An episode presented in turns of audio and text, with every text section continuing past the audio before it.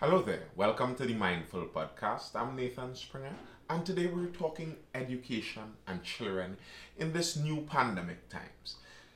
The teachers over in Guyana threatened to strike when they heard that schools were reopening, and part of the schools reopening involved a mandatory vaccination policy for the teachers that had to return to in person schooling. Some of the teachers in Guyana were like, nope, we're not going to have it.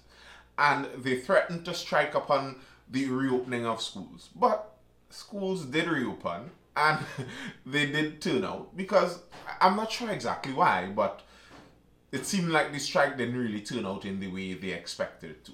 And I'm thinking, watching that, and I'm thinking, part of the reason a lot of the policy, policies are happening around the vaccines is because they work. Let, let me let me t- see if I can explain exactly what I mean here. If you're if you're opposed to the vaccine for whatever reason you have your own personal reasons that you are against this vaccine for you do not want it. That's your choice.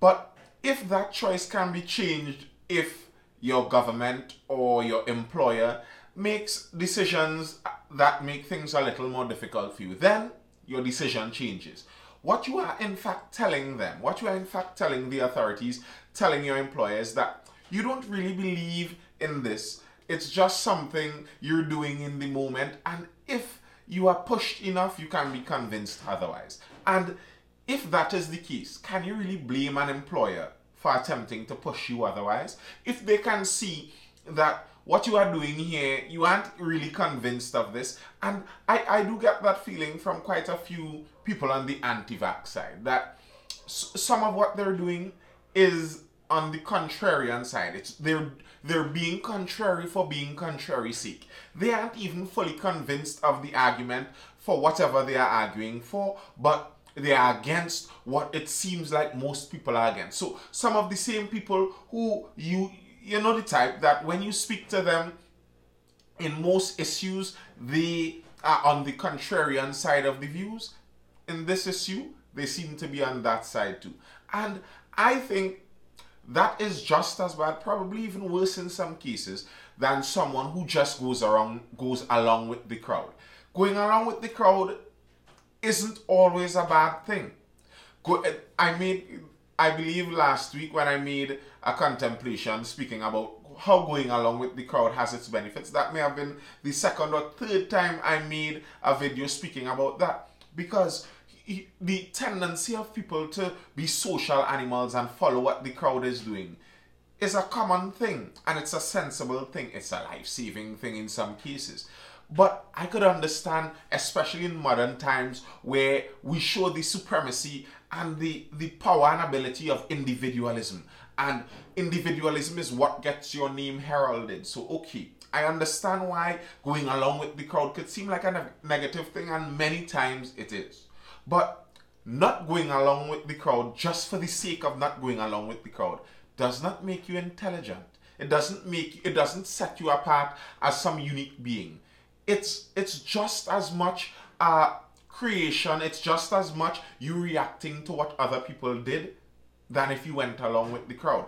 If I can push or pull your actions, and by pushing or pull it, I can determine what you do, then I'm still in control. Whether it be that I pull it along with the crowd and you just follow along with the crowd, then I control your actions like that. Or if by me moving the crowd this direction, I know you're a contrarian and you would always attempt to go in the other direction, then you are still under the control of what other people are doing. I think that's something to be mindful of. But let's just go through these series of articles about Guyana and see exactly how it played out. And there's an interesting bit at the end where I saw the United Kingdom is establishing some rules for in their vaccine policies for their school children. And there's an interesting caveat there. So if you haven't clicked the oh not click. If you haven't touched the like button yet touch that like button. If you have that gorilla glass too you can feel free to tap it a little harder. Make sure that like button is selected. And drop a comment tell me what you think. If you aren't subscribed yet do subscribe videos are coming generally every day so do subscribe and see when they come and do share the content That's how it gets out there. If you, as many people usually tell me, but you're supposed to be so much more viral and known. Well, that's how it gets there. You share the content. So, teachers who strike will not be paid. That was the response of the Guyanese government to the teachers who said that they may strike in, with concerns about the vaccine policy. Now, the, the thing about the teachers strike that I felt made it made it a bit more difficult to be to pull off successfully is that in the end when you look at it when you look through it the head of the Guyana's teachers union was someone politically involved. Now that's nothing strange. The the relations between union leaders and politicians has been since time well since unions have been around and you could understand it. Politicians want someone who could control large groups of people, and unions want power and the ability to change working conditions at quick call. So they're generally good and bad partners. But this teacher in the Guyanese Union was part of the opposition party in Guyana, and I think that may have created a bit of conflict of interest.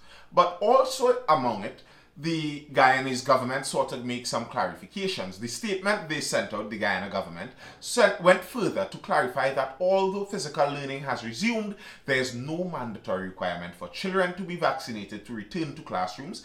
Vaccination of teachers is not mandatory, and there are clear guidelines issued for those who do not want to be inoculated. All of this to keep teachers, their families, and our children safe, the ministry said.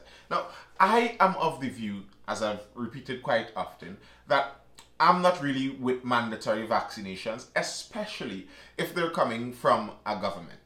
But when it comes to private companies and how they run their business, I could understand the vaccine policies that some of them do. But in the case where we have companies or institutions that are run by the government, that makes for some more difficult things. So a school isn't a private institute in this case, at least Guyanese schools aren't. These are public schools, they're run by the government, but it's still an institute where you'd expect that the people that have the oversight over the institute, the people that own the institute, would be able to have some say on what happens in the institute. And it seems though like the Guyanese government and how they dealt with it, it worked. Because it was reported soon after that that high turnout as face-to-face learning resumes. That's in Guyana. Nursery and primary schools across the country saw a high turnout of learners as physical teaching commenced on schedule on Monday, ending an almost 17 month school closure brought on by the COVID 19 pandemic. So, Guyana is moving ahead of many of the other Caribbean territories. They actually have in person schooling starting again. And I could understand that too, though, because if you are aware, if you keep track generally of CXC results year in, year out, go look at what those Guyanese students be doing. Listen, if you're a Guyanese student and you're watching this, bro, y'all could calm down. those 20 plus subjects, like, they, they take this whole schooling business serious at a different level. And I could understand then if this country has the kind of students where they push these 20 plus subjects for CXC, I could understand why they'd be very interested in getting their schooling starting back in physical form quickly.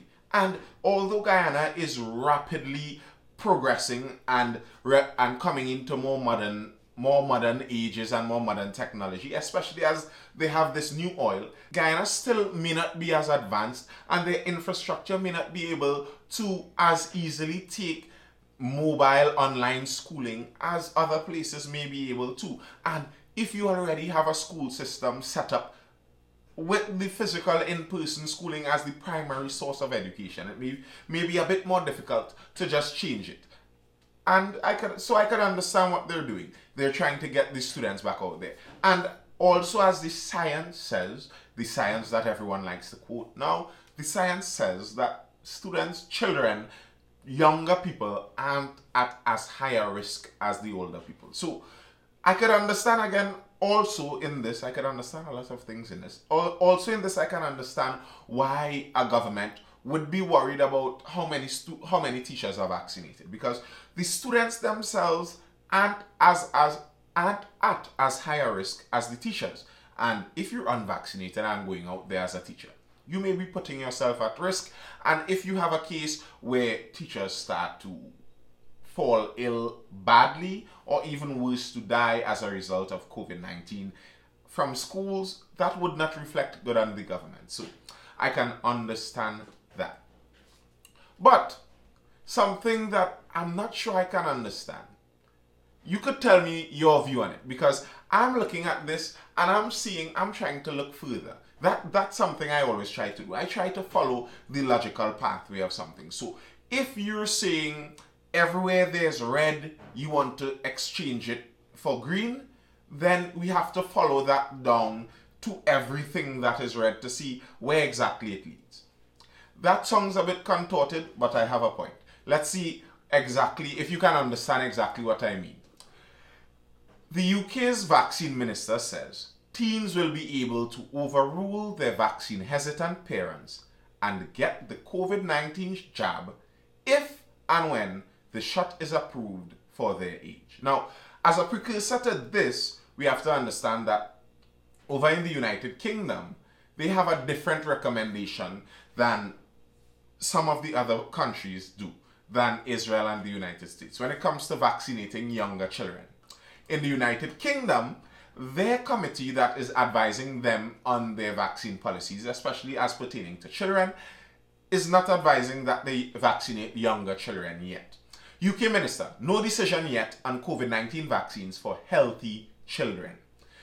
British Vaccines Minister Nadhim Zahawi on Sunday said a decision has not yet been taken on whether healthy children aged 12 to 15 years old should be vaccinated against COVID 19 following reports that a rollout could begin in the coming weeks. Britain's Joint Committee on Vaccination and Immunization on Friday declined to recommend vaccinations for children in that group, taking a precautionary approach due to a rare risk of heart inflammation, but adding the issue was finely balanced. So, listen, with as with all vaccine policies, as I keep telling people, go speak to a doctor. I know so, some people uh, haven't spoken to any doctors yet and are assuming they know what what their doctor would say. I know some people who have spoken to their doctors and the doctors have advised them against, or the doctors have advised them where they should go and what tests they should do to see if this should be something for them. So, listen, if you have your apprehensions, don't just rush in and do anything. Speak to a doctor. They are the people who are supposed to be trained and have been training for years for this. That's just on the side note. So, in Britain, they aren't recommending for children under the under a certain age.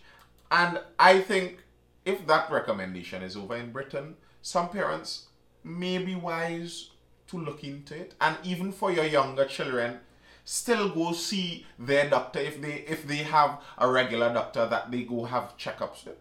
It should probably it would probably make more sense to go speak to a doctor before you do this. That's just the way I see it, and I think it's the sensible way. But back to where what I was finding very interesting. The UK's vaccine minister says the teens will be able to override their parents' decisions. And here's where I don't understand what I don't understand with that. As it stands, the reason children cannot generally override their parents' decisions is because they cannot legally give consent. What is the road we are going down if we are reaching to a point where we are willing to allow children to give consent? Consent even and pass against what their parents will.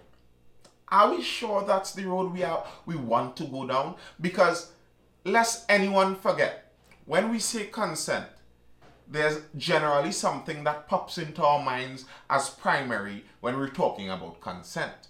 And if we are saying legally, and bear in mind again, as I keep as I like to always point out to my fellow trainees and to most of my fellow Caribbeans, we don't have the legal system of the United States. Our legal system is closer to the British, to United Kingdom, to Australia, to the Commonwealth. So what happens there could be of interest to us. So again, I'm phrasing the question. We know what we think about many times when we think of consent. What would happen if there's legal precedence that a child between the ages of 12 to 16 can consent to something even against their parents' wishes? If we're saying that they have the rationalization in their mind to be able to consent above their parents' wishes for something that may be a permanent medical decision. What else are we willing to say that they are able to consent to? And I understand the reasoning behind it because there may be some very vaccine hesitant parents and they have their children down also vaccine hesitant against their will and the children want to go do this thing but really and truly i would still lean on the parent side because sometimes the child may not even have a scientific reason for it. It's because it's what most people are doing. They're going along with the crowd. And i wouldn't want it to be part of my legal policy in my country that i would allow a child even if i think the decision that they want to make in this case is right I, that I allow a child to be able to consent to something against their parents' wishes. I think even if you're looking at for a way to allow the children to become vaccinated, even against vaccine hesitant parents' wishes, you need to use another word than consent. What do you think? Tell me. Do you think that this could be one of those slippery slopes that some people say is a, is a fallacy, but I keep sleep, I keep seeing slippery slopes all around me. I think tomorrow I may do a video on an, on an organization called Prostasia. If you like to do homework, go look up that name, Prostasia, and see what exactly they do. And see if slippery slopes don't make sense. So tell me, do you think this is this is just slippery slope conjecture? Or is this something that you you also would find a bit shaky if you saw this coming to your country?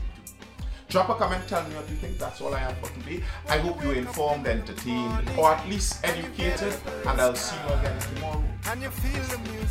Feel the music, rising with the time.